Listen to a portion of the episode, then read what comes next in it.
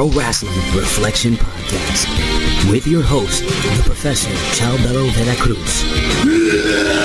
What a run! Mr. Wonderful Tommy Wonder. And I will take the powers of those that have no fear! And the prodigal one, JB. The queen, yeah. The cream of the crop. Now it's time to go back in time in the time machine. The dream! Dusty Rhodes! Too sweet! The living legend, Bruno Sammartino. Austin 316 says I just whipped your ass. To be the man, you gotta beat the man. Woo! Look at this. It's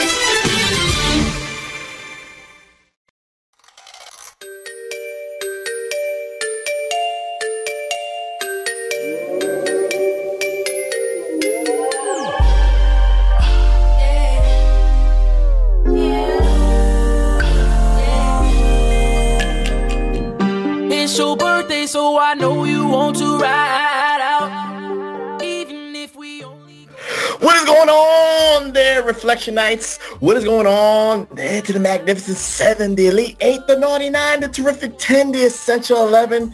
You know, we had to take a little break. It's not like, you know, if you look at the date on the calendar, it was Thanksgiving holiday week.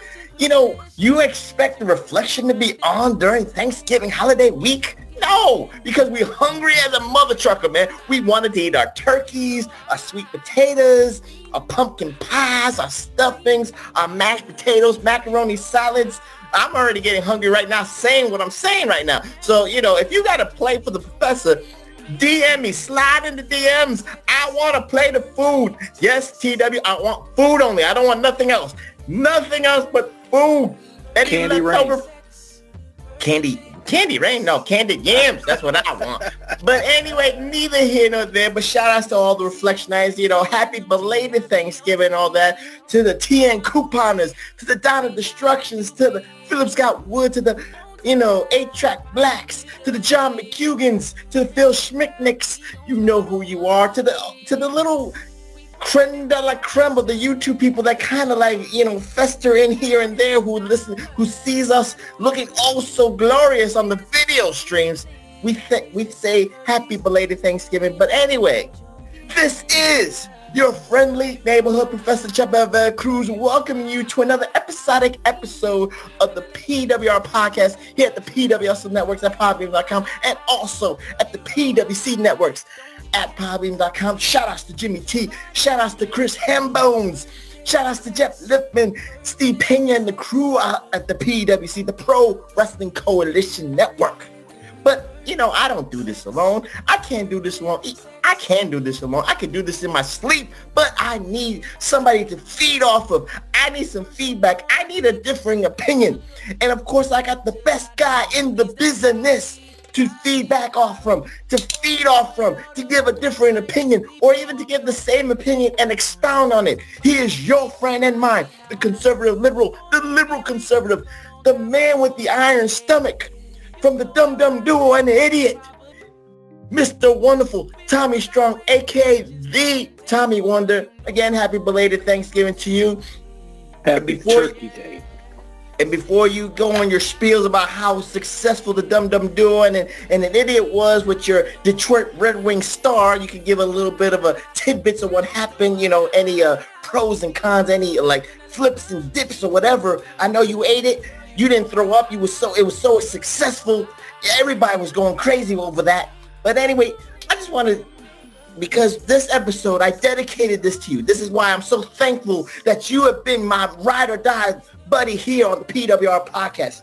You have been crying. You have been bitching and moaning about, you know, my NXT, my NXT, it's gone. What happened to my NXT? It's turned into this like uh, effeminate NXT 2.0. The colors, they suck and all this stuff. I thought of you when I did this episode and before Tommy Wonder goes on his spiel, his diatribe of everything that happened for the past week.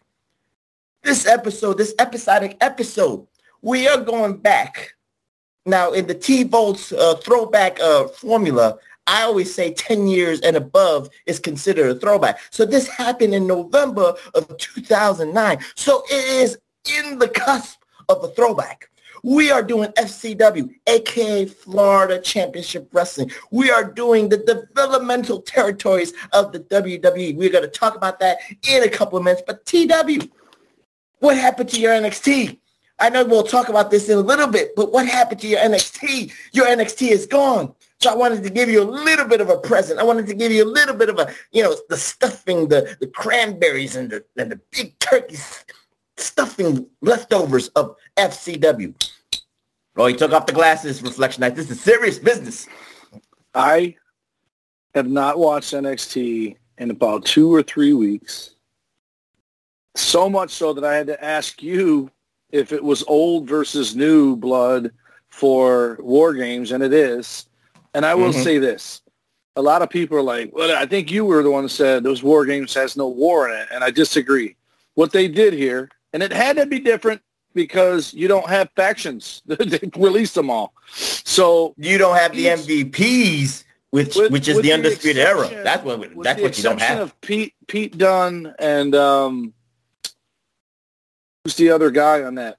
Gargano. Or some. No, no, no, no. Gargano and um, Carmelo had heat. Mm-hmm. Brock, Bron, Bronson, whatever the hell his name is, and Bron Ciampa Breakker. have heat. Bron mm-hmm. Breakker. Eli Drake and um, that Australian dude in the basketball shorts have heat. It's that fourth guy and Pete Dunne don't really have anything. So mm-hmm. you almost need to put O'Reilly in there and Pete Dunne. But the problem is they're both veterans. They're not, you know, you got to throw a new guy in there. And for all I know, he does have heat with a new guy. I haven't watched it, but I actually like that they're doing it because what they're obviously going to do, Gargano and Ciampa are faces. Dunne and um, Eli are Eli, L.A. Knight are heels. Uh, the other team, Carmelo's a heel, um, a tweener. Uh, that Graham Nash or whatever the hell his name is, he's a face. So you're going to have fighting amongst them. So at some point, you're going to have two guys on the same team in the cage against one guy on the other team. So you could actually, this is one, look, I'm booking this in my head as we talk about it. You could actually do the coin toss where the baby face doesn't have has the advantage, the baby face, you know, because they're heels and faces. Mm-hmm. The team with Gargano, let's say. But then they fight each other, so the advantage is lost because it's heel face on both sides. So it actually puts a new dynamic to it. Um, it almost feels like elimination chamber, but you're a team. Uh, okay, that's what they maybe should have done was made it war games where each guy can get eliminated, Survivor Series style, like not by your own teammate, but by you know, instead of one guy loses and it's over, all four had to be eliminated because then you can have Eli or Pete Dunne do something to Ch- Ciampa to make them lose, and then that starts a program with them when they leave there. So, but well, I, I don't keep keep, place, keep, keep keep the train of thought. You know, everybody. I think for myself, let's not talk about NXT. I mean, even for War Games, I think everybody wanted War Games to be part of Survivor Series. This would have been the ultimate, you know, match of survival if they did it right. And WWE has never did it right. They gave it to yeah, NXT. At this point, NXT. Oh, you meant before they gave it to NXT, right? Uh, that's what I'm just saying. Before before NXT was a thing, the Survivor, you know, War Games should have been with, you know, War Games should have been with Survivor WWE. Series. That's just should have been with WWE. Well, again, you could have made elimination chamber war games, like whatever. It's a different they case, did but it's still that one year. Yeah, they did that one year, the first year, but neither here nor there. But but here's the deal. Okay. Just to put a pin in it, because we go back into the time machine to go pre NXT to FCW, December fifth tonight. If you're listening to this on the day it drops, mm-hmm. is NXT 2.0. I still hate saying that. It's their sink or swim time because if I watch it and I'm in, entertained the girls version, the guys version. I don't even know what other matches are on it. Mm-hmm. I will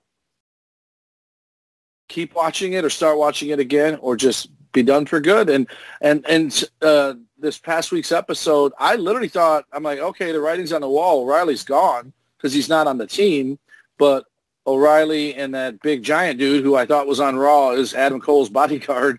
I thought he hmm. was already called up, so I thought O'Reilly's just a matter of time before he ends up at AEW. Yeah, you know, again, NXT is in this state of flux. We have to be honest with that because we, we don't know the direction that Vince McMahon and Bruce Prichard want to go to.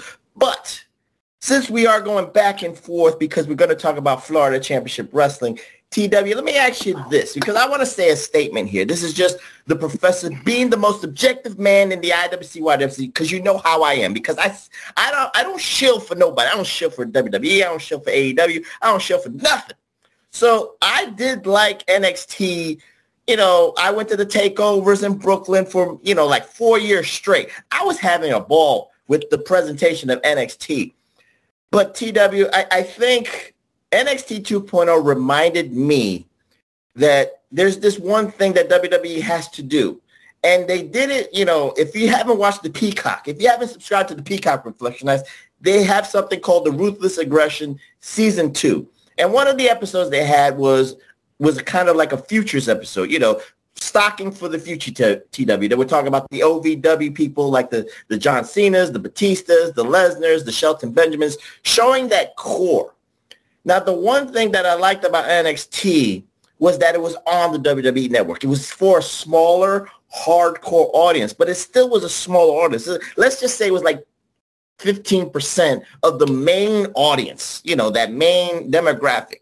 You you kind of have a buzz for somebody and it felt bigger when they made it when they made the jump to to the main stage, to the Raw or SmackDown. The problem with NXT 2.0 is that it's on the USA Network.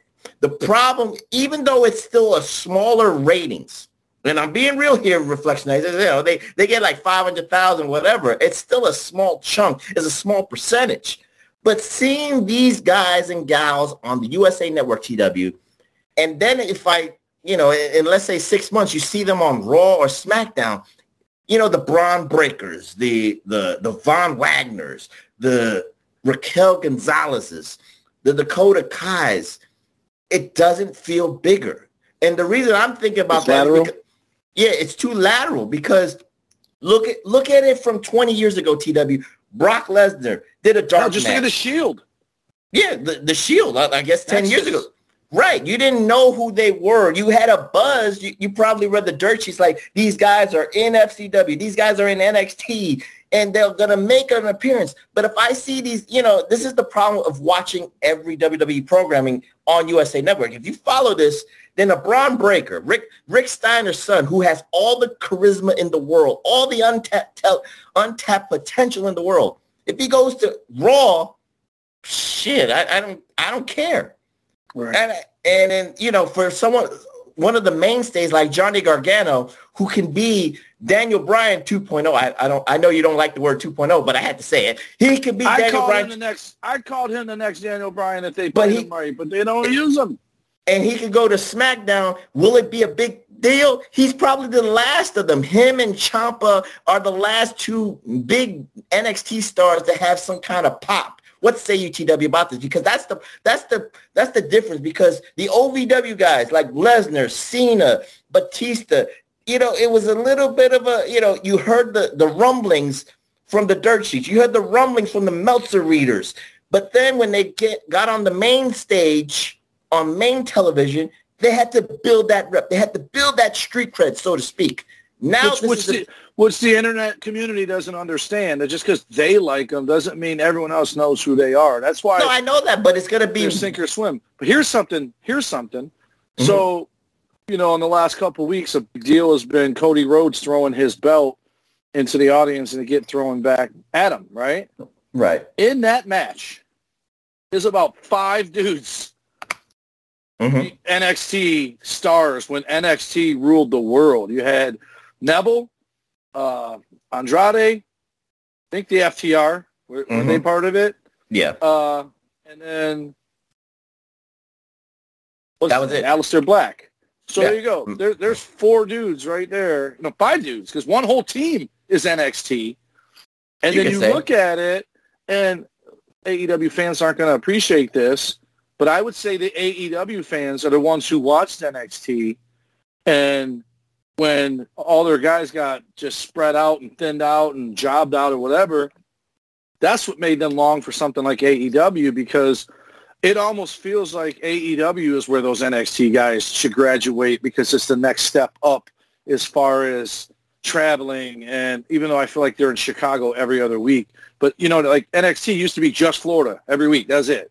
Mm-hmm. And then when it started getting hot and they were traveling and they sold out here in Royal Oak in like five minutes, not a big building, but it still sold out in five minutes to the point where I couldn't go.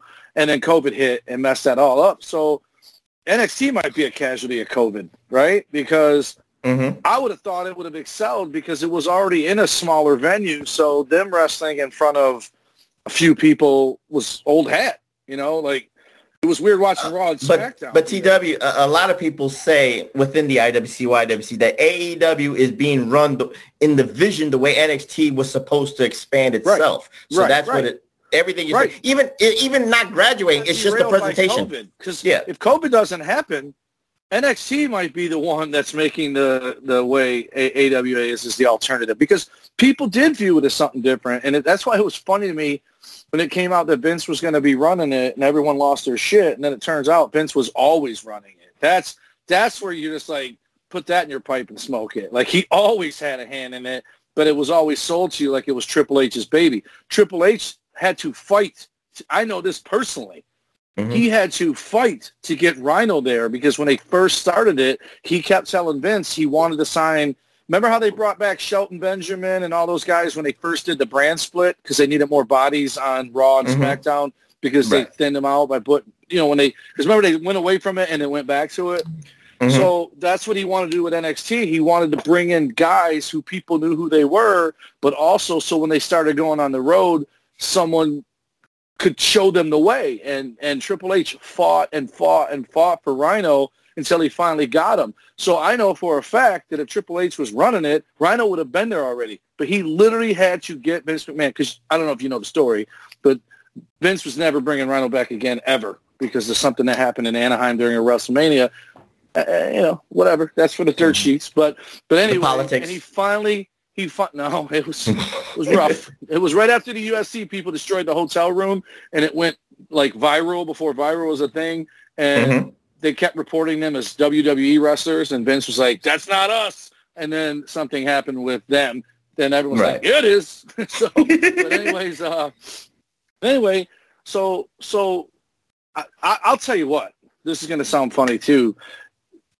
The way the the scenery is on NXT 2.0, it's almost like they made it a Peacock show. Like the colors and everything, it should mm-hmm. be on Peacock. But I think one thing that would fix it for me immediately to the point mm-hmm. where I'd care a little bit more again. Turn the lights off. I hate that it's so loud and vibrant. I liked it when it was dark and gritty and they wrestled in those especially when they first came back with fans from COVID, where they were in the mask and the plexiglass and the fence, almost like that MTV Underground stuff. Like I like that, that grittiness of it. Now, I don't. It looks like preschool. I mean, I can't think of another word. like the the color spectrum, it just it looks like preschool. Like they're trying to attract little kids. But the funny thing is, it's the one with the more vulgar language and the more innuendo and all that kind of stuff. Because mm-hmm. I still feel like they're trying to cater to AEW fans because they do all that stuff on there with the innuendo and the cussing and stuff that they, which they're starting to do it on Raw and SmackDown too. I watched Survivor Series. I did not. I haven't watched Raw. Or, I, I watched Raw this past week where AJ was blind. I watched that. And uh, okay, but uh, I just I, am a man without a show right now, and and the more Adam Cole comes out with the Young Bucks, the the further away he gets from me. But I found out today, right before we started recording, the Elite number 92 series edition of Adam Cole. Not only are they still making it, it's coming out in February, they're making two. He's in his black tights and then the chase to match the other three guys' camouflage gear. Mm-hmm. Well, the, so well one thing, don't worry about Adam Cole because when O'Reilly comes to AEW and you got Bobby Fish there in AEW, the you know the undisputed elite Gargano. will be there. Gargano will be. I don't know. Well, well, Gargano would be a great replacement for Roddy Strong. So that yeah. you know they could be a good. I AEW. thought they were the same person when I first started watching NXT. Oh, see, that's the problem. Legit. If, Legit. if they all look, they were the same guy. If they all look the same, oh, so that guy.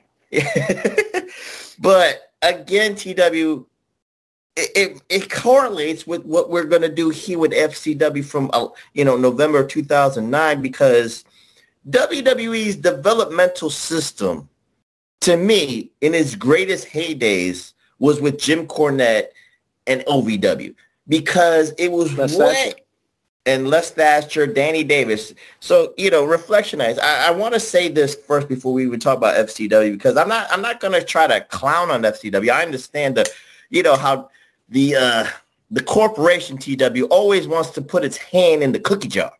But sometimes people like Jim Cornette who love to develop young talent, let him do what he loves to do when he sees that young talent and development. And you, again, I, I keep going. They go back to the to the greatest OVW class of people when you got Cena, Batista, Lesnar, or Randy Orton, Shelton, Benjamin, TW. I mean, when you got a stock class of of guys, and and, and then Mickie James came from OVW, Beth Phoenix came from OVW. This was Jim Cornette, you know, nurturing untapped potential. And the greatest advantage of this untapped potential is it was a localized market. And like you said, TW, NXT 1.0 was in a localized market in Florida. It was the same fans going into Full Sail mostly week in and week out. So, you know, it's like that. It's like those ECW fans going into the ECW arena. You grew up with them. You're, you know, you're into, it's an intimate setting between the fan and the wrestlers but again, to me, the presentation needs to be localized, TW. Do you agree with that assessment? Because I don't see NXT 2.0. Again, I don't even see NXT 2.0 even lasting for one more season on USA Network before it moves suddenly to the Back Peacock. To Peacock. Yeah, that, that's the way I, I, I would it. I would agree because because it's it pro- like it protects the wrestlers from all the. But, think about not, it that but way. not only that, but if you're going to be in the same place every week, right? Mm-hmm why would people go there? They could just watch it on TV for free on USA Network, right? Like, mm-hmm. like it's it, there's something about being there for sure. I think it's being in that college that it's probably free or at least cheap to the students or whatever. No, um, this is at the PC. This is not Full Sail anymore. They're they're at the PC. They re, re they renovated it oh, to have fans. I, I, thought it was still Full Sail because what's mm. this dude just got his masters there. Um, so, anyways, I think your diehards are still going to go there, but you put it on the Peacock. It's almost like TV destroyed the Indies. TV destroyed NXT. I even before they went to this 2.0, me and you, you know, had some issues with them being a two-hour show because, you know, you. So Dynamite, I'm not picking on them, but I'm going to give you an example. It's a mm-hmm. two-hour mm-hmm. show, and then there's Rampage, and both of them, CM Punk is on both of them all day, all night with two differences. He wrestles on Rampage, but he t- TV commentates on Dynamite. Then they well, have his before. now Dynamite, they're trying right, they're trying to switch right. that now. So they at least made it different. Like if you want to watch him wrestle, you got to watch Rampage. But if you want to hear him talk, you got to have him. Then he's just mm-hmm. doing both on both. But but when you have a two-hour show and you have a stacked roster like AEW, and I still feel like I see the same six guys on it every time I turn it on. That's not mm-hmm. good. And that's what I liked about NXT with one hour is there was weeks there was no Adam Cole. There were weeks there was no Gargano. And I was like, damn, those are my dudes. Uh, you know, luckily there wasn't weeks where both of them weren't there. It would be one or the other.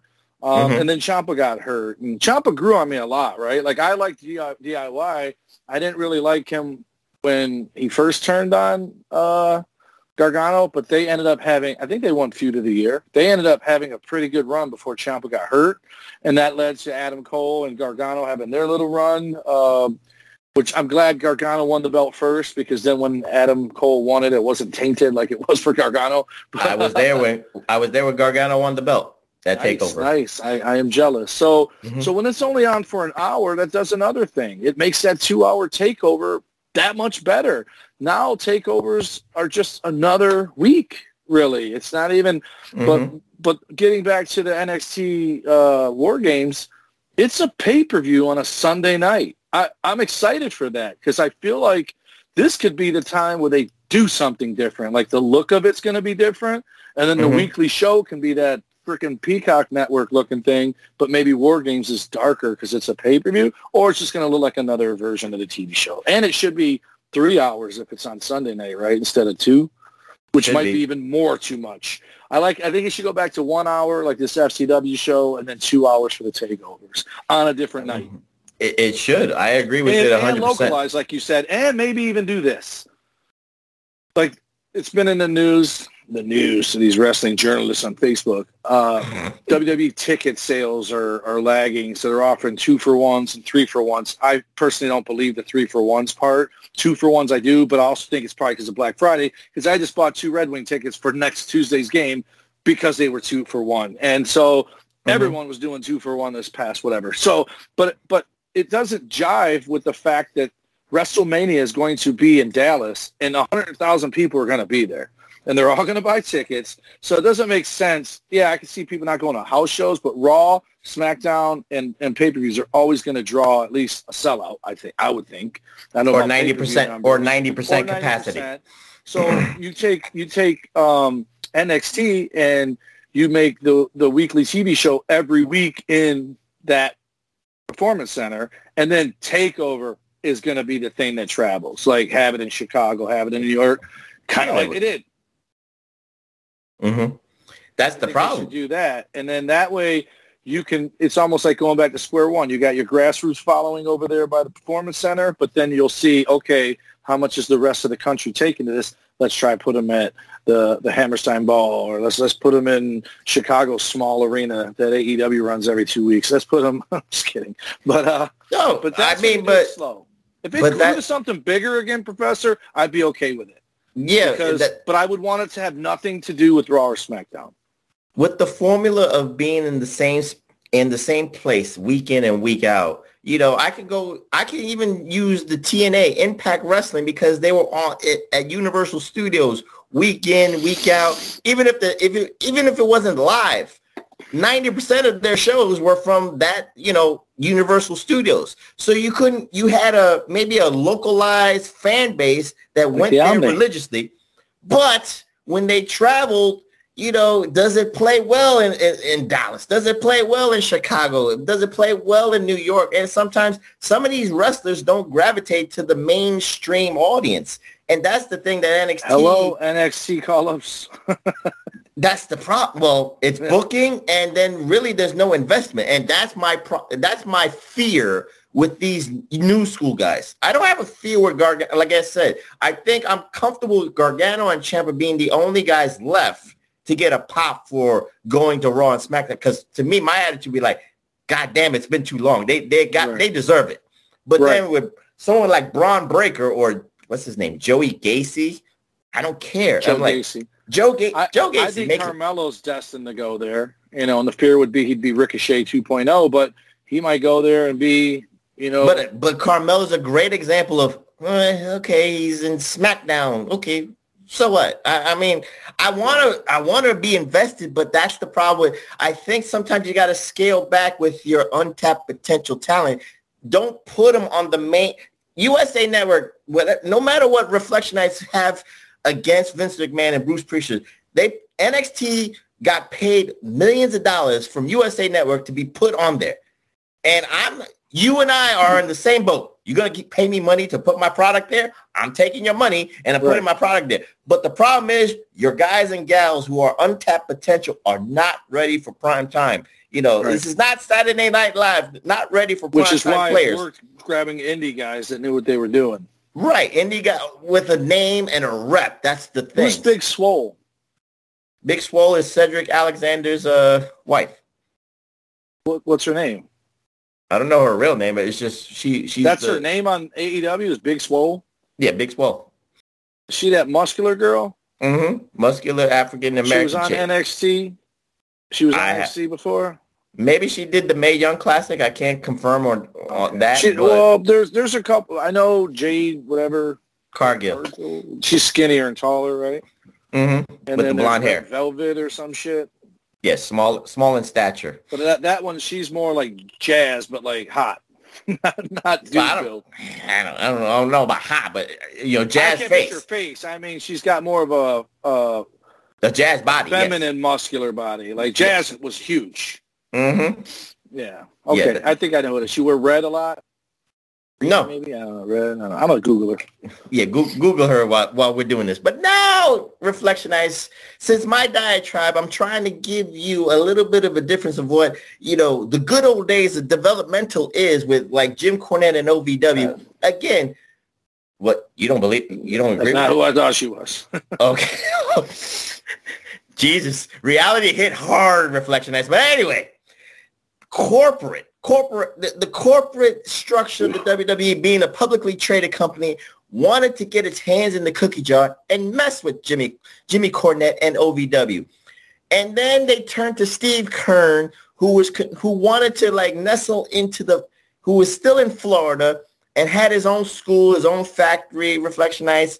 And then the Florida Championship Wrestling, you know, bubble started being created there. This was at least two year, two or three years before the Triple H envisioned NXT. This was one year before the Vince McMahon's uh, Kevin Dunn ridiculous NXT or wrestling got you know wrestling got talent whatever you want to say on the on the sci-fi network tw so i don't you know i'm trying to give a good logistical history here. But anyway we're going to focus on fcwtw now you know again, this is a, this is a great example of a localized television. This is probably on the Sunshine Network on, in Florida, TW. But there there are names here, TW, that we all can recognize. There's people here we've recognized. We've we've seen on the main roster. They've had they've had a major impact here. We're not going to do match by match Reflectionites because some of the matches I fast forward them. I didn't care about it. But there's names here that you saw here and this is the attitude TW I would have had like, hmm, I'm, I'm interested, you know, in a localized setting. I'm interested. Maybe let's see where it goes. It felt like a local show. Yeah, it was a local ECW show, a local TNA show, something like that. It was no, no, no, no, local like indies. Like you don't really know yeah. who these people are, but you're like, hey, let's check them out. Like, yeah, it's funny because we know who they are in hindsight, but th- there's a lot of people here with different names, like mm-hmm. similar, but when they get called up, their name is tweaked. Well, you know Justin what? One Angel. Yes. Justin Angel is the current FCW heavyweight champion. If you don't know who Justin Angel is, well, in NXT 1.0, well, or 0.5, or Vince McMahon's uh, Wrestlers Got Talent, he was Justin Gabriel from South Africa. Or now, if you follow the indie train and you follow him in Ring of Honor, he is PJ Black. He's a skydiving jumper TW. So you know from the from the jungles of Africa, but wasn't he New Japan too? He might have did New Japan. He did he did Lucha Underground. He did a lot of other stuff. So you know he he's been around the world. TW five times over, but. Justin Angel, as you said, or Justin Gabriel, we'll use Justin Gabriel for the NXT purposes or the WWE purposes, is the current FCW heavyweight champion. Now I look at that TW, that says to me that the office has big plans for Justin Gabriel, aka Justin Angel. If you're going to put the FCW title on someone like Justin Angel or Justin Gabriel TW, you expect him to do big things on Raw and SmackDown.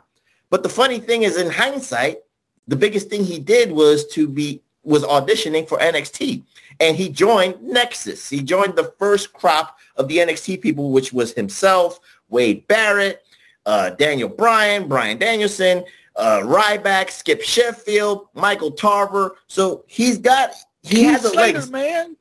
Of course, Heath Slater, but here is Heath Miller. So what say you about? Uh, wasn't McGillicutty? No, that was that was the, the second, second class. Yes, the second class. So what say you, TW? I mean, before that, we know in hindsight where he went into the Nexus thing, but when you have the belt on you, that's a different thing. I mean, plans must have changed. It's a test. It's a test to see you know, what, what people would he bring people to the building really I, I would assume or or buzz or whatever like when i used to wrestle local shows how i would know how i was doing because you don't you know when you wrestle in the indie show it's the same amount of people every show so you don't really know whether or not they're coming for you or they mm-hmm. might be mm-hmm. coming back for you but my friends would always tell me like yeah at intermission they would tell me the match that everybody was talking about at the restroom or the the snack bar or whatever so it was probably a feeler to see, like, um, what I want to know is, because early on I'm like, is that Wade Barrett doing commentary? Like, why is he doing commentary back then? And it's funny because 2009 did not feel like it's that long ago, but it's 12 years. and literally from right now, 12 years ago, uh, in two weeks or three weeks, and you're just like, it's insane because the main event match is half, almost everyone in that match was part of Nexus, right? There was mm-hmm. no Daniel Bryan, but um, you had Skip Sheffield, and he was new. Like it was like one of his first matches there, and you're like, 2009, isn't that right when the stuff happened? But that stuff happened what 2010 or 11, give or take. Oh, with the. Nexus stuff, yeah, yeah, it was 2010. Yeah, 2010. So it's a year mm-hmm. away. But Wade Barrett, and then they they put a little heat with them because he's sitting there to do commentary for that main event match. Wade Barrett's like, "What are you doing out here? This is mine." And and Brian Se- Byron Saxton is there, and it's like, mm-hmm. it's cool to see all the people that did make it, and then you see other people. You're like, okay, well, what happened to this guy? Like, I'm skipping around, I know, but like Jimmy Uso's there with some dude who looks like he. I I'm like, is that Jay Uso with just short hair? But it wasn't. It was, and the dude had like a white guy name, but he was straight up Samoan. Don Donnie like, Donnie Marlowe. Donnie Marlowe. That, doesn't sound like a redheaded white dude that's pale. I don't know what does, but uh, that was that's from that's from the suburb. That's the that's the suburbs of Samoa. See, that's why he's got the Donnie Marlowe. Next name. Friday. Next Friday. Yes. He's the cousin. Mm-hmm the Cucamonga Samoa part. But it is a good thing. I mean, you you see these people, but TW again, we're gonna go back and forth really religiously here, reflection Reflectionites, because there's a lot of questions here. Because you can ask yourself, TW, who was a success? And one of the names that pop out here is actually the first match a man, a young, well, I don't know how young he was here. He must have been in his 30s, but, you know. He looked like Al, he was damn near 40 there. Alberto Banderas, which you and I know as Alberto Del Rio. Now here. Or El Patron. Or El Patron. Yes, that is true, TW. So, you know, you got all the names. Keep Alberto. Like the weakest part of all that is Alberto. And he keeps it for every one of them. Well, probably that was his name in Mexico too, Alberto Banderas. So that was well, I don't think uh, Banderas was not his name in, in, Mexico, in Mexico. He wore a mask. Actually, UFC mm-hmm. or not UFC, but MMA, he wore a mask. Yes. But uh, but you you see the maturation, as we say, of Alberto Banderas, and then this is a great example of, of something different because, like we talked about with Justin Gabriel being the FCW champion, and then you know we're kind of like questioning the direction of that guy, and against, but somebody paid attention to Alberto El Patron, aka Alberto Del Rio, aka Alberto Banderas. Of course, you know, you're trying to make fun of Antonio Banderas and then Alberto, but you know, he was really, I don't, you know, again, he's Mexican, but he he's a white meat baby face here. And it doesn't work. Tito. But he's Tito. he's Tito. You, that is a great comparison. He's Tito's. He's FCW's Tito Santana here, and then in about a year or two, he becomes the Mexican Ted DiBiase. So what say you, TW, about the maturation of Albert? I mean, if he debuted on Raw or SmackDown as Alberto he, Banderas. He's a perfect example of what you said 20 minutes ago. I had no idea who he was when he showed up on Raw. And then I looked into, or SmackDown, whatever it was, and I looked mm-hmm. into him and I was like, he's kind of a big deal. So I thought it was one of those things where they signed him and he went right there, right? Right. I had no idea he was FCP or SCW. Uh, and so he was the first shock to see him. I wasn't shocked to see Wade Barrett. Shocked that he was commentating, but I wasn't shocked to see him. Wasn't shocked to see PJ Black. I was shocked that Alberto Del Rio came out in the first match and as almost an unknown. It was it was his second match, I think. Mm-hmm. he was he was working Trent Barreta because the week before he beat uh, the other guy. Yeah. yeah, the other guy, Caylen Croft, Laura Croft. Du- yeah, Laura Croft or the Dude Masters, whatever that team name was supposed to be from FCW. But yeah. th- this is the example, like you're saying. What I'm trying to say, Reflectionites, is the less you see them visibly on TV, the more interested you can be, or you can alter the character. Like John Cena. John right. Cena, when he came out, nobody knew who the hell he was. He got in Kurt Angle's face and did the ruthless aggression deal. He was immediately one of my favorites because I, I pop for cheap heat. And when you come out wearing the city's uh, sports team's colors, I notice. So he mm-hmm. wrestled in Detroit with the red and white. He was in Boston with the green and, and white. He was in uh, New York with the New York Knicks colors. Blue and uh, orange, yeah. Yeah, blue and orange. And so I pop for that. And it might be cheap heat, but he looked like a million bucks on top of it. You know, when he mm-hmm. wrestled, it was a little choppy or whatever. But I mean, you know, you got to start somewhere. Uh, yeah. So you're right. Like so, but there is also something to say for when Adam Cole came out and beat Seth Rollins. I was pretty happy because Adam Cole is my boy. NXT's my my baby. So when he beat Seth Rollins at Survivor Series or whatever, wherever that was, Monday Night Raw, whatever it was, uh, mm-hmm. that's good. That's good because you you you're. It's like picking a sports team. NXT is my Red Wings. Raw is your Knicks, right? And then my Red okay. Wings came to your house and beat you in your house. So there's something to be said if they can build it up. But right now, what you're saying, Bron Breakker's not big enough to feel that way if he beat somebody on SmackDown, and he'd mm-hmm. probably just beat another guy who two weeks ago was on NXT 2.0. So yeah, it's a different animal now. So.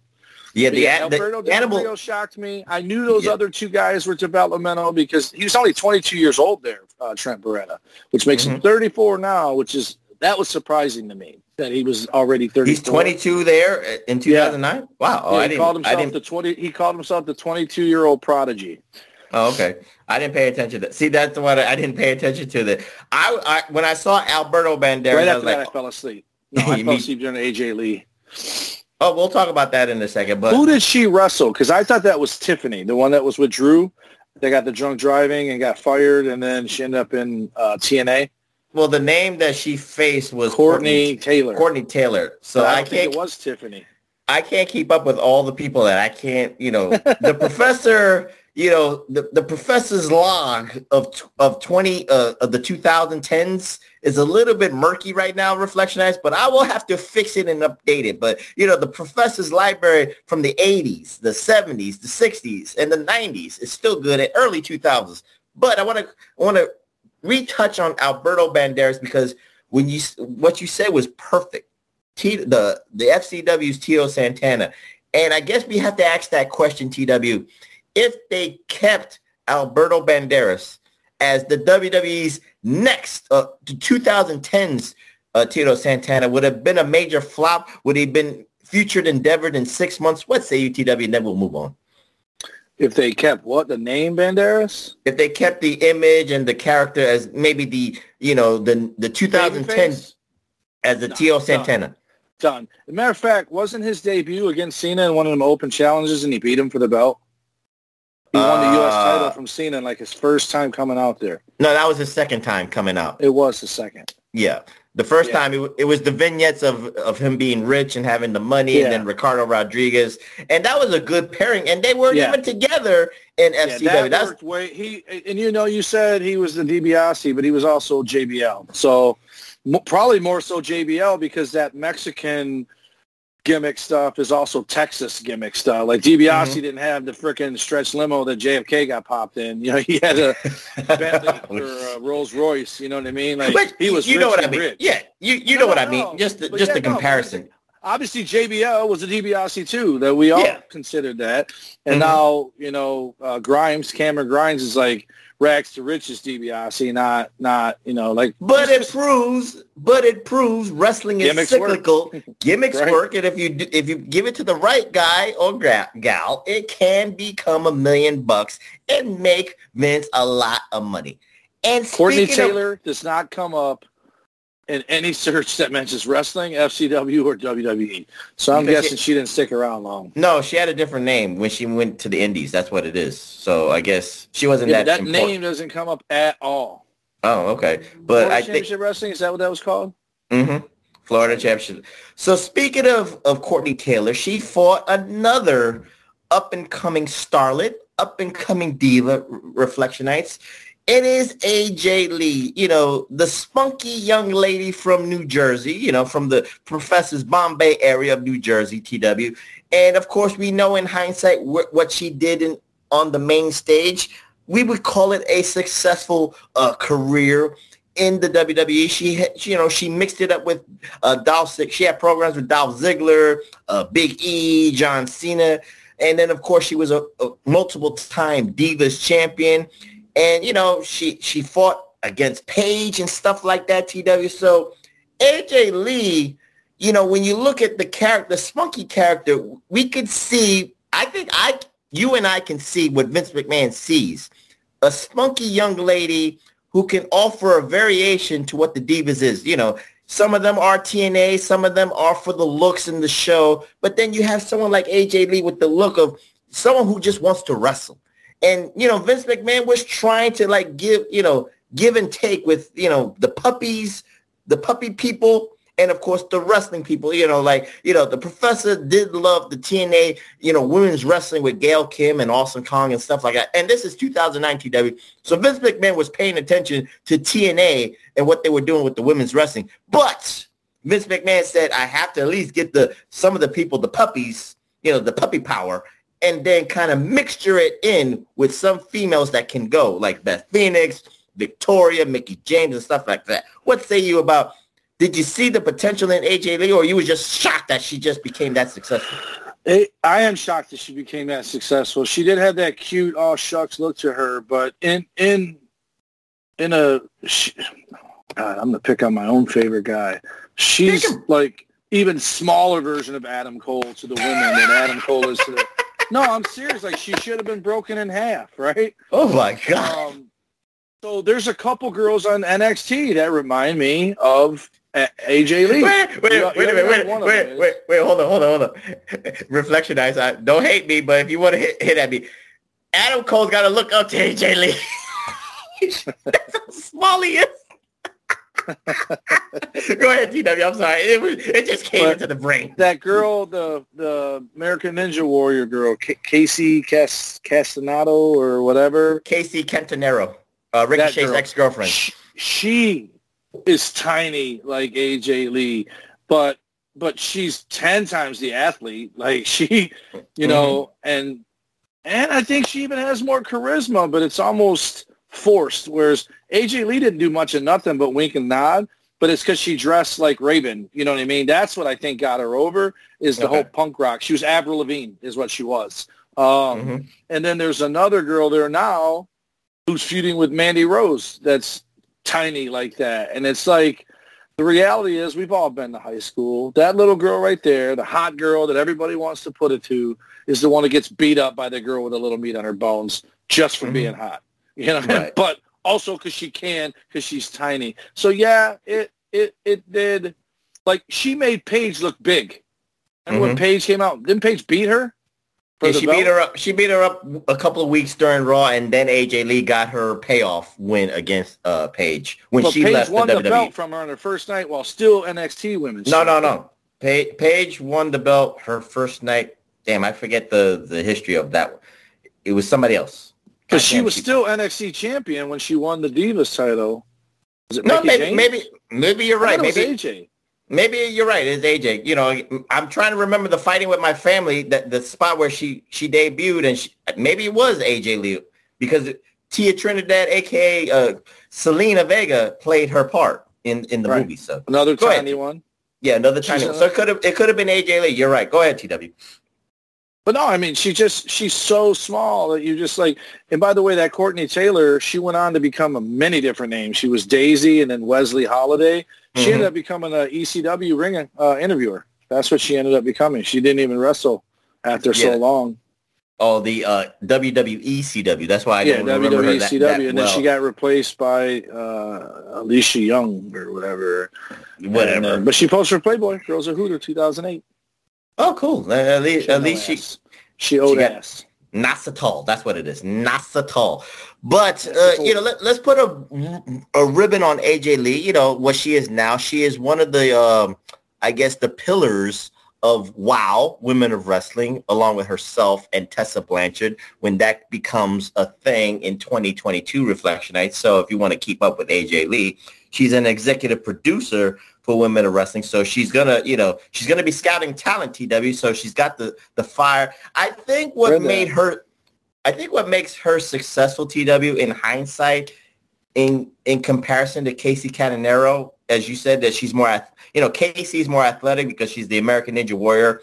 But I think AJ has the passion. I think you could see she she was a fan when she began. Right you know, and she cried when she met her heroes like Lita and Trish Stratus, you know, and, and she persevered She probably made a hot dog, you know, she didn't make that, you know, she didn't make that money, you know, the hot dog and a handshake like you did, you know, grinding and hustling her way into the WWE.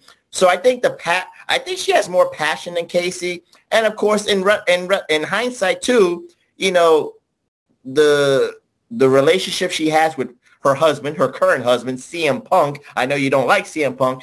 I think they're a match made in heaven because they both have the passion for wrestling. Even though if you don't like CM Punk, I respect that TW, but they both have a passion they're for the same wrestling. Yeah, that. But maybe CM Punk maybe has to look up to AJ Lee. Yeah, I knew you were gonna say that. I knew you were gonna. boom, boom.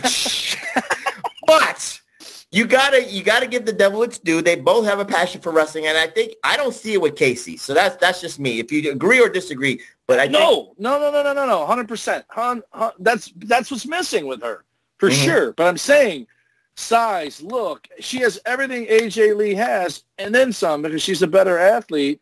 Even though they tried to say AJ Lee was one of the best athletes in wrestling when she was there, they say that about someone every fucking three weeks. But but yeah, Kacy didn't grow up wanting to do this, and it shows. John Cena did. Bill Goldberg didn't. You can see the difference, right? They're mm-hmm. both green as grass when they start. One got better. One is still the same, and it's because one of them it's a paycheck. One of them it's a passion. So I absolutely agree with that.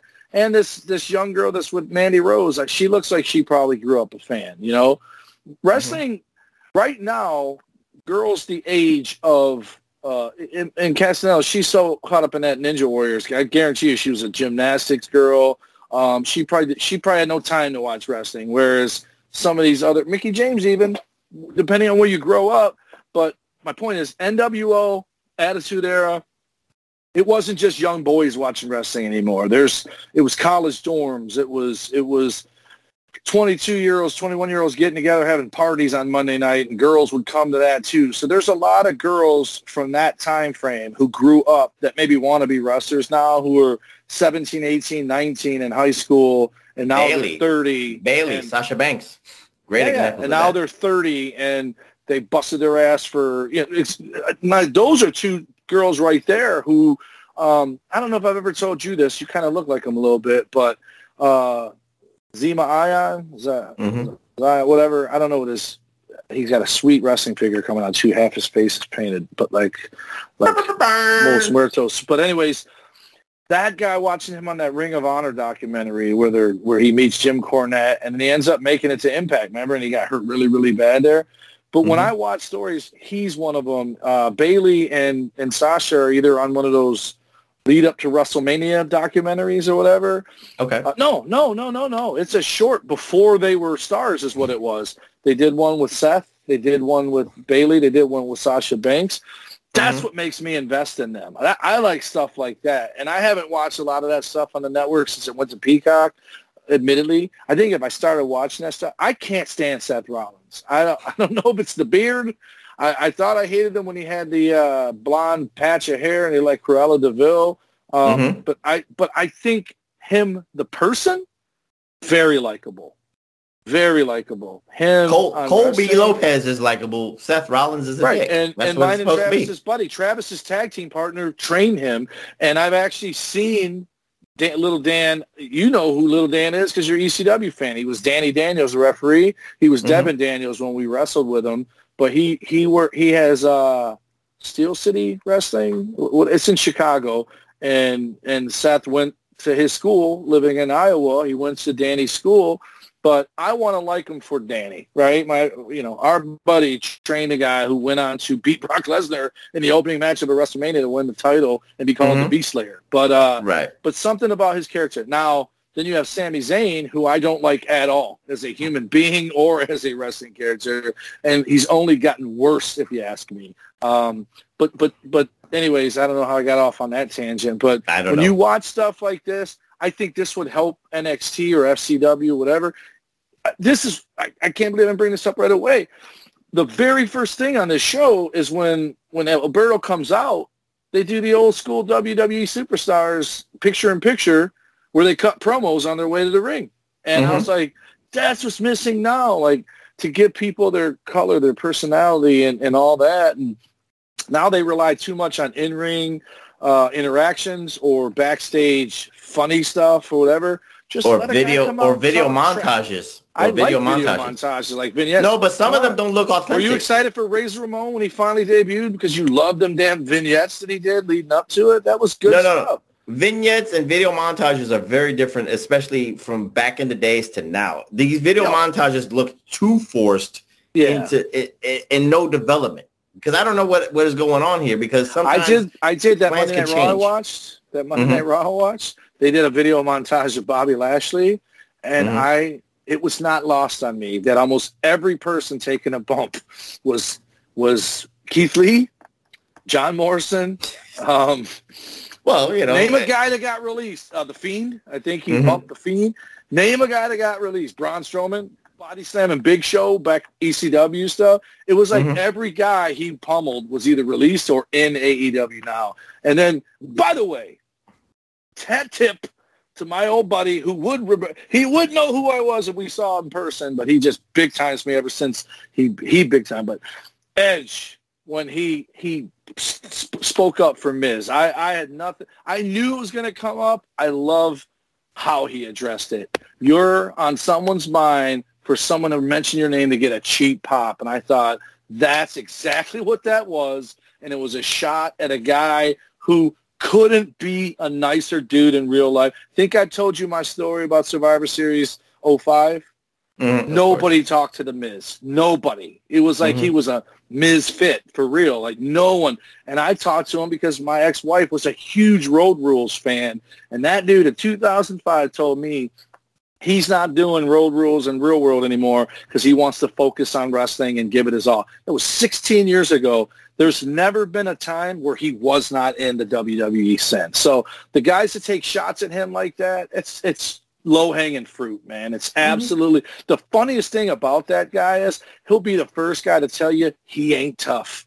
That he's absolutely certain you would kick his ass if you got in a fight. And that's cool. Like he just just just an absolute gem of a human being, and I love that Edge did that in a promo where they're healing on each other. It was he still defended. I, I just thought it was very very well done. I saw someone ask the question on the the hustle page, and you took a, a tie. You said it was a push, and it was because they're they're apples and oranges. But yeah, but for me personally. I, I love that he defended him like that.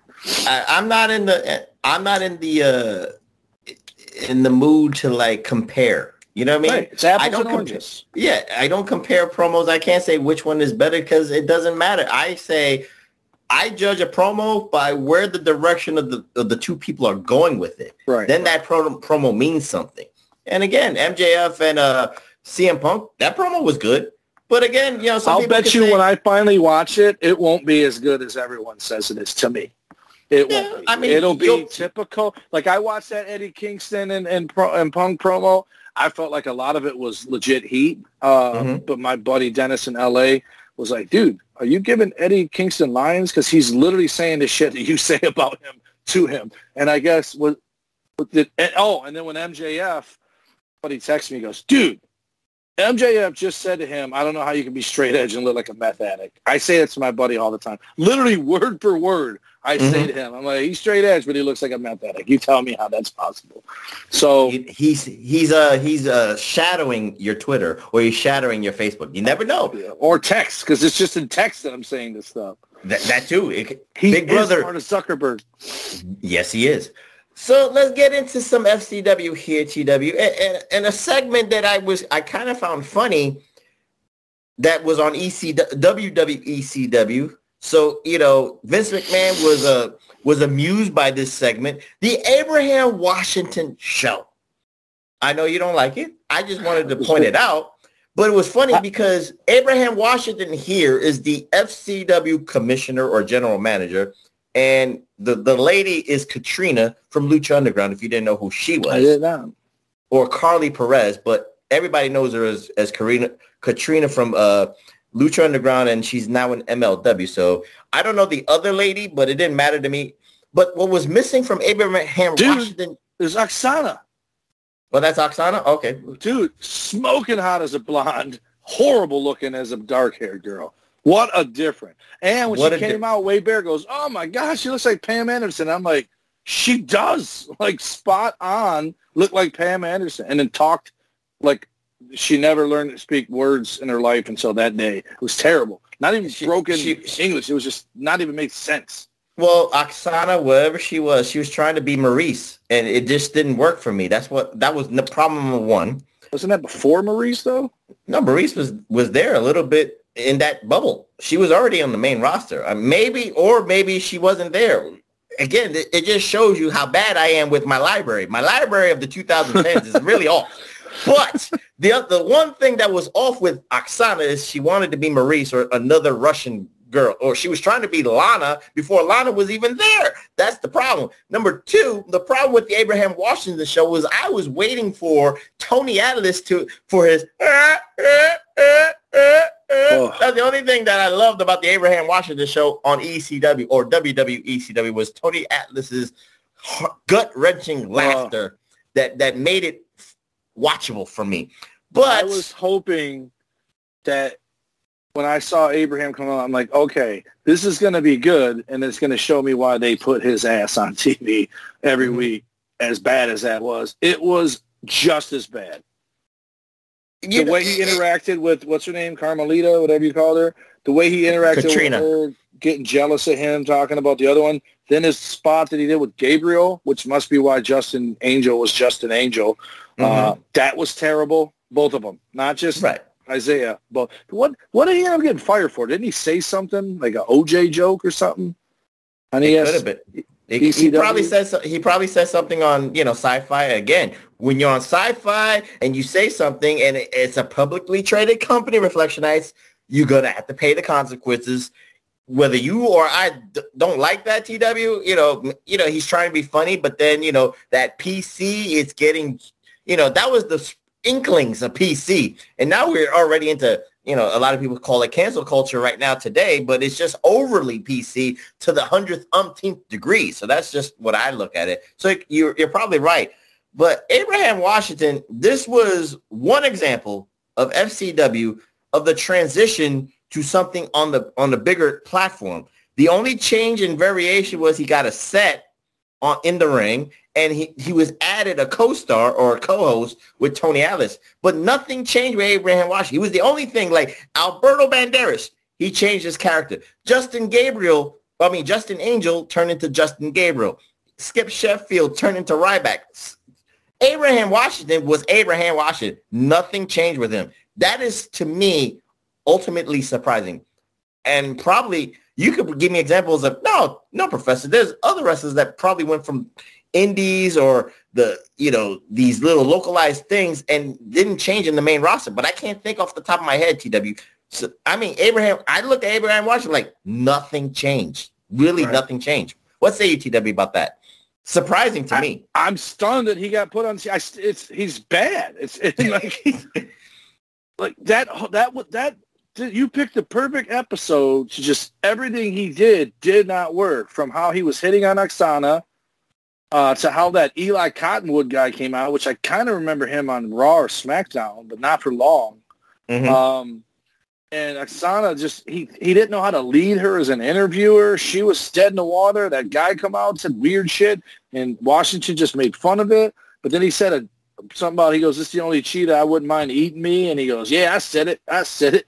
That's the only thing I pop for." But then he just ignored the girl who was on his arm, so I had no idea who she was or why she was there. I assumed it was this girl, and that's why she was getting mm-hmm. mad at him. So he didn't say something. Or administrative assistant or executive right? and assistant. then that whole segment with that Gabriel guy, who I'm assuming wrestled under a mask as Mr. FCW.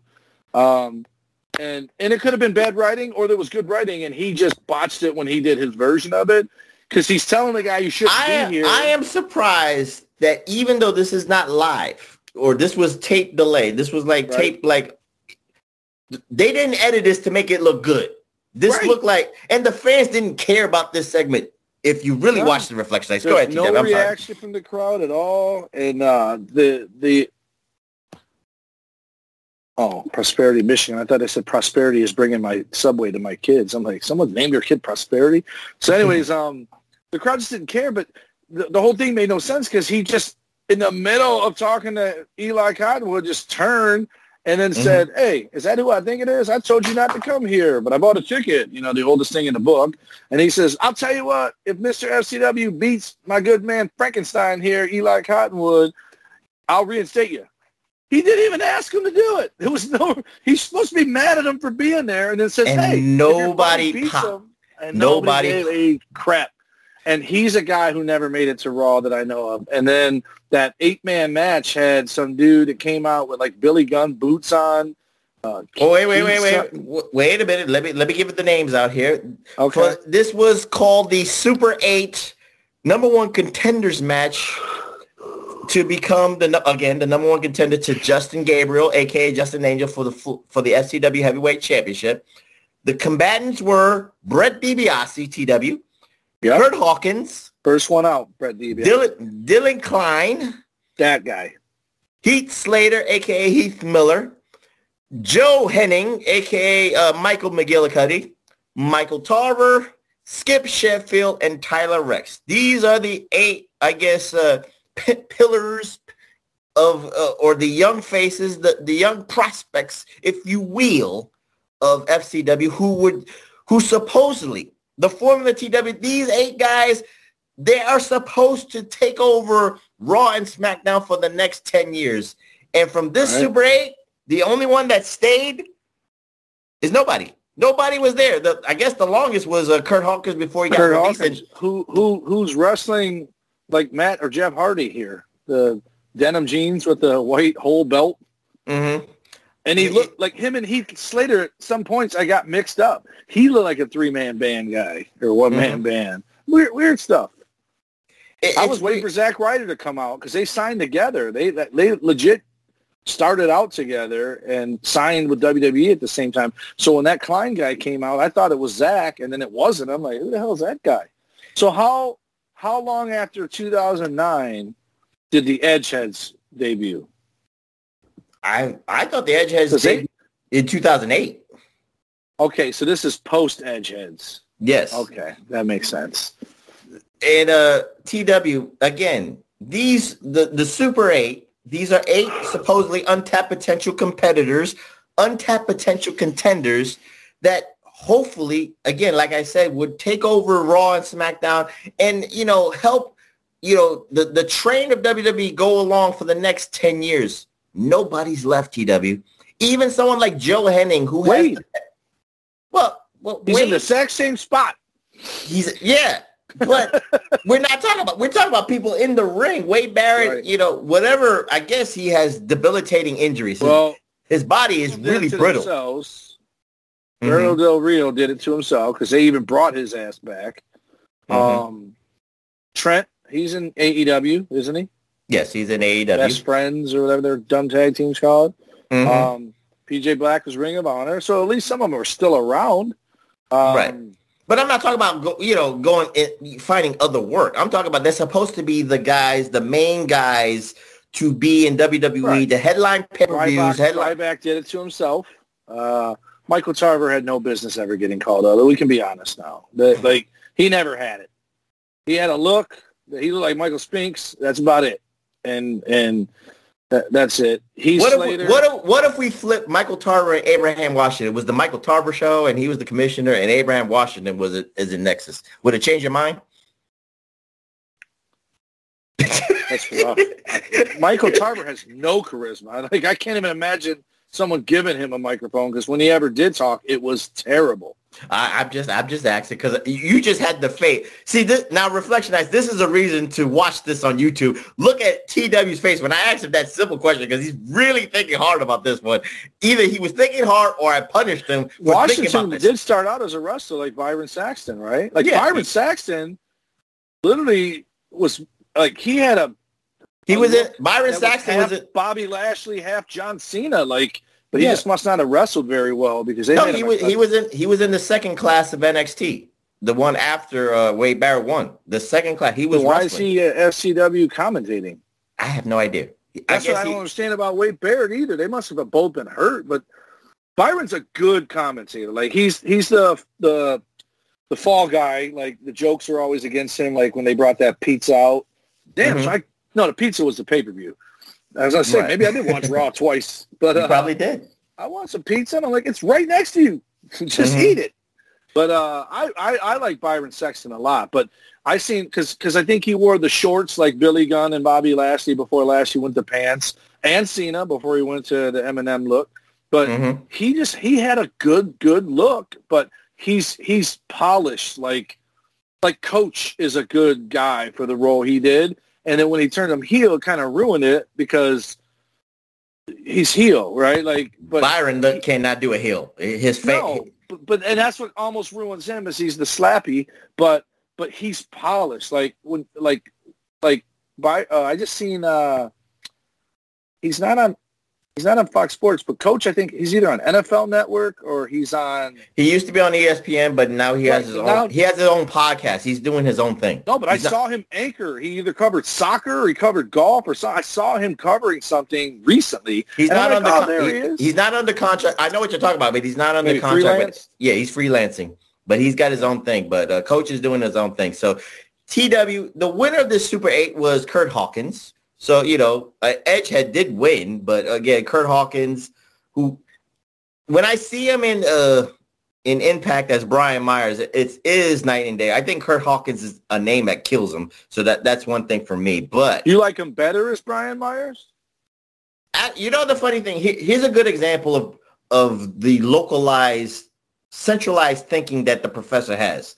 I saw, you know, Brian Myers, aka Kurt Hawkins, in this little localized promotion called WrestlePro a couple of years ago before he came back to, to WWE with himself and uh, Zack Ryder as that tag team. WrestlePro is in Jersey. It's in the tri-state area, TW. And he had a great, it was a great heelish gimmick. He, he was carrying like a like a cane and stuff like yep, that. Yep, he was being yep. a heel in the dick. Then he comes back to WWE. And then this is the problem because of my localized thinking. I'm like, damn, they ruined him they ruined what I saw he from that. Got damn Kane. He went on that losing streak, remember? Yeah, but the, it just but the the image, the presentation just didn't mesh with with me because I saw him in that localized thinking, and then I progressed that. That was my fault. I couldn't I couldn't variate from what he was doing in a localized uh, setting to what he was supposed to do in the mainstream. I understood why he had to lose a hundred times in a row, but and then won, I, ended with him winning the tag belts. That was a good, good little program. But I, I guess the problem, TW, let, us try to put a bow with this because it, it correlates with anything. You probably seen some people in the in the Detroit area. I know sometimes you always go back and forth with, with your man Scott D'Amore. You always, I think you always said you go to like Canada before COVID. You went to Canada. Well, Gretchen and Trudeau fucking ruined it yeah, before whatever, I'm not going into politics, but you did go to Canada and you spent some time watching the yeah. young guys and gals, yeah, and you see yeah. someone. But if you saw your those young untapped potential guys and gals, and then you see them on Impact or you see them on WWE or see them on AEW, and their presentation is so off that you say, "Damn, they're not. They don't even know what they, they don't even know what they're doing. They're they're they're, they're missing the money." It's so like when you see a job guy on Saturday Morning Superstars and his gear that he would wear at an indie show where he's champion. Mm-hmm. And the initials on the boots and the tights don't match the name they gave him when he's already in the ring. Right. You know, Chabelo Bella Cruz and his tights have like RKO on them or something, which actually could be you because mm-hmm. it would mm-hmm. just be fan tights. But, uh, but like a, a, a guy that pops in my head who you just talked about, but they did use him pretty good in, um, in Impact, and they also used them pretty good in the uh, um, that breakout tournament or the Cruiserweight Classic. Uh, Tyson Dux. He okay. he's an old acquaintance of mine. I always mm-hmm. pulled for him. He literally got offered a contract, went out and wrestled the dark match, blew his knee out, and when he got to the back, Stephanie said, "You know, we can't still give you that contract, right?" So he's out for a year or so. Then he had border problems. Then he's in that Cruiserweight Classic. You know who got his spot? Who? Drew Gulak. Oh, wow. Tyson was about to get re-signed, and that's when he had he had uh, visa problems, and they went with Drew Gulak. But Tyson was about to get signed. But he's someone that when I see him on TV, he wasn't the same as he is when I see him at Border City, right? Mm-hmm. So, but me and him both got kicked out of Joe Louis Arena for the the Monday Night Raw, the first one after September 11th. We were both oh, there. Boy. He got kicked out. I got there, and they wouldn't even let me in. And then finally, uh, Edge was going to get me a friends and family pass, but I would have had to come back like hours later because they tightened up security. You couldn't be in the back without one of those lanyard things with the play card. And and I asked Dux, I go, dude, I'll drive you home because he lives in Canada. He's like, no, I'm getting in there, man. I'm getting in there. And to this day, I've never asked him if he ever made it in, but mm-hmm. but it mm-hmm. was cool because Edge came outside. It was March too, so it was cold. He came outside and talked to me for about a half hour, explaining to me, you know, hey, it's different now. You can't get back here without this thing. He's like, but I can get you a friend. You like, you know how there's that section where they almost pander to it on TV because they know everybody. It's people's friends and family section. So mm-hmm. I could have done that. I'm like, nah. I go, I came to see you and Larry. I go, I got to see you guys. I'm good. I go, have a good show. I'll watch on TV. So I didn't want to go back downtown three, four hours mm-hmm. later because I got there early in the day. Right. Obviously hoping that they'd use me. And that's what Dux was trying to do, trying to get used as like a Undertaker Druid or something like that. But it's a different mm-hmm. day in 2002. That was March right. of 2002. I get you. But again, eh, to put a bow in this, everybody looks different in a localized setting and then in the main setting. And sometimes we cannot differentiate or maybe we can't separate because we feel as fans, maybe we're the hardcore fans that we are reflectionites, that they're not being used right. It's missed opportunities. You're, you, you could make billions if you do it if you do it the way we see it right. at the localized setting. And sometimes that just does not work. And with that being said, Reflectionites, we close on this episodic episode of FCW from November 29th, 2009, 12 years ago, TW. I mean, I I have gray hairs in my November head. November 29th? Yeah, November 29th, 2009. So it's, so it's literally 12 years to the day almost. almost. November 9th. It was 09. That's right. Yeah, yeah. Yeah, so TW, give out those socials so we can get out of here. Uh, the Pro Wrestling Coalition Network. You can find them at the PWC Network at podbean.com. Our good man Big Vito is Big Vito brand at wixsite.com. That's W-I-X-S-I-T-E.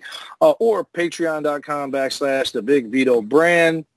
Uh, our man Big Ray uh, at Big Ray Hernandez on the Twitter. Our man Obi-Wan, or not Obi One, but P, how you say the P1JB. JB, we had contact with him today. There's hope that he's going to return in the future. Uh, you can find him on Twitter at the P1JB.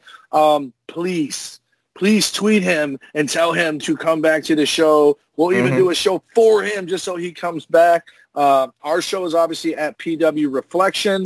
Uh, and then you have me. I have at Tommy Wonder 19. That's where I school people when they don't know what they're talking about on politics, and then at the Tommy Wonder. My Snapchat is at number one. I don't know if there's no at, but number wonder, facebook.com backslash Tommy Wonder. And then you have Dum Dum Duel and an idiot on YouTube. And to talk about Kirk Maltby, he was an awesome, awesome, awesome, awesome uh, sport about everything. I spent most of the night talking him into doing it because he was going to back out. Then he said he wasn't. Uh, it was for charity while he was there in bartending. Uh, my buddy Matt, who's one of the Dum Dums, he went for the cheap heat and wore an Edmonton Oilers hoodie. Uh, and mm. I pointed it out to Maltby, and he goes, "Hey man, it's near to my heart." I go, "It's called pandering," and he laughed or whatever. Um, we were supposed to do shots of Pink Whitney, which is um, a type of liquor that was, I think, made by Ray Whitney, who was an NHL retired player and then picked up by Amsterdam Liquor. We were going to do that, but mm-hmm. he didn't want like video or pictures of him drinking out there. You know, it's it's a family business. Uh, so we did the, the One Chip Challenge 2.0. Him and Stacy handled it like champs. Stacy had some hiccups right away, but you're supposed to go about five minutes without drinking, and I thank you for putting me over. But not only was I the first to drink, I toasted. I said, hey, I voluntarily lose, and I drank my drink. That was CGI. That was CGI reflection. Yeah, She's yeah, lying. So I drank my drink, then I stole Stacy's drink, and then I drank more of her drink by pouring it in mine, and then I grabbed Matt's milk, which milk is disgusting, and I started chugging milk like Kurt Angle because my mouth was so bad. It was so on fire. And I don't know why I do these things, but the next one we're doing is soon, and I've got a new girl because you gave me the week off for uh, Thanksgiving. I went on multiple dates with her, and now we're just progressing nicely. So she's meeting my friends at one of the videos we're going to do. I didn't tell her that part yet. And we're eating as many Taco Bell tacos as we can in five minutes, which is not going to hurt my mouth as far as heat, but it's going to hurt someone's toilet later. So that's no. That's I mean, if you put the spicy sauce on the taco. Well, we could, but like I, I already told him, like I'm not getting lettuce and tomato on mine. It's gonna have oh. cheese, oh. sour cream, and hamburger. I'll throw some hot sauce on there. I don't care. My my daughter Emily got me putting red hot on there. And one day I asked her, I go, "Damn, Emily," I go, "You don't mind this?" She's like, "Dad, it's not that bad." And I go, "How much you put on there?" She's like, "One or two drops." She goes, "How much you put on there?" I go, "About eight. She goes, "Dad, you can't put eight on there." I'm like, "Now you tell me." So, oh, but it, it's fun. It's just your taste buds ain't the same for a week. Then you don't know if you got COVID or just aftermath of eating hot foods. Gotcha. All right, and and for the reflection as you can follow me on my Twitter at PWSOPROF. That's PWSOPROF. And of course, you can follow us on the PWSO YouTube networks where hopefully this edition of the PWR podcast will be available on our YouTube streams. And of course, follow my brothers in arms the man with the documents, Billy Ray Valentine, Mr. Infinite Fringe himself at Obi-Wan You Know Me, and of course, the king of the reactions, 8-Track Brown at 8-Track Dastardly. Next week, TW, I don't know what we're going to do. Maybe episodic, maybe spotlights, maybe robberies, maybe, a, well, can't do Santa with muscles just yet, but, you know, I know you're looking forward to watching Santa with muscles. But we're going to do the no, that's Hogan. That Hogan. Yeah, yeah, that's Hogan. Yeah. well, that, that's a, that's another couple of weeks from in the month of December. So we're gonna you know sprinkle that in. Maybe another. So uh, maybe two more had, weeks. You talked about his handle at T and Coop on there, but Josh Floberg, he's the guy we need to get on JB and, and get him on here. He sent the, the awesome gift of Andre the Giant dancing, and he's always sending us ideas on stuff to do and everything. So Josh, get JB back on the show, even if it's for one night only. Get him mm-hmm. back. We then, will do that. Yeah. And of course, uh, shout outs to, you know, our Reflection IT and Coupona, Josh Floberg, and of course, all the Reflection Michael Davis. You, he, they, are heavy on the Twitters. You know who you are, and we love y'all to death. And for that, I'm the professor. That's Mr. Wonderful, Mr. D- Mr. Indian of the Dum Dum Duos, TW Tommy Strong, aka the Tommy One, is saying good night, and we'll see you next time here at the PWR Podcast. Are you dabbing? JB. J- I, I meant to do Boomerang Eddie Murphy, but it wouldn't fit in the screen, so I had to dab. Oh, okay. JB, JB, JB. See you next time, Reflectionites.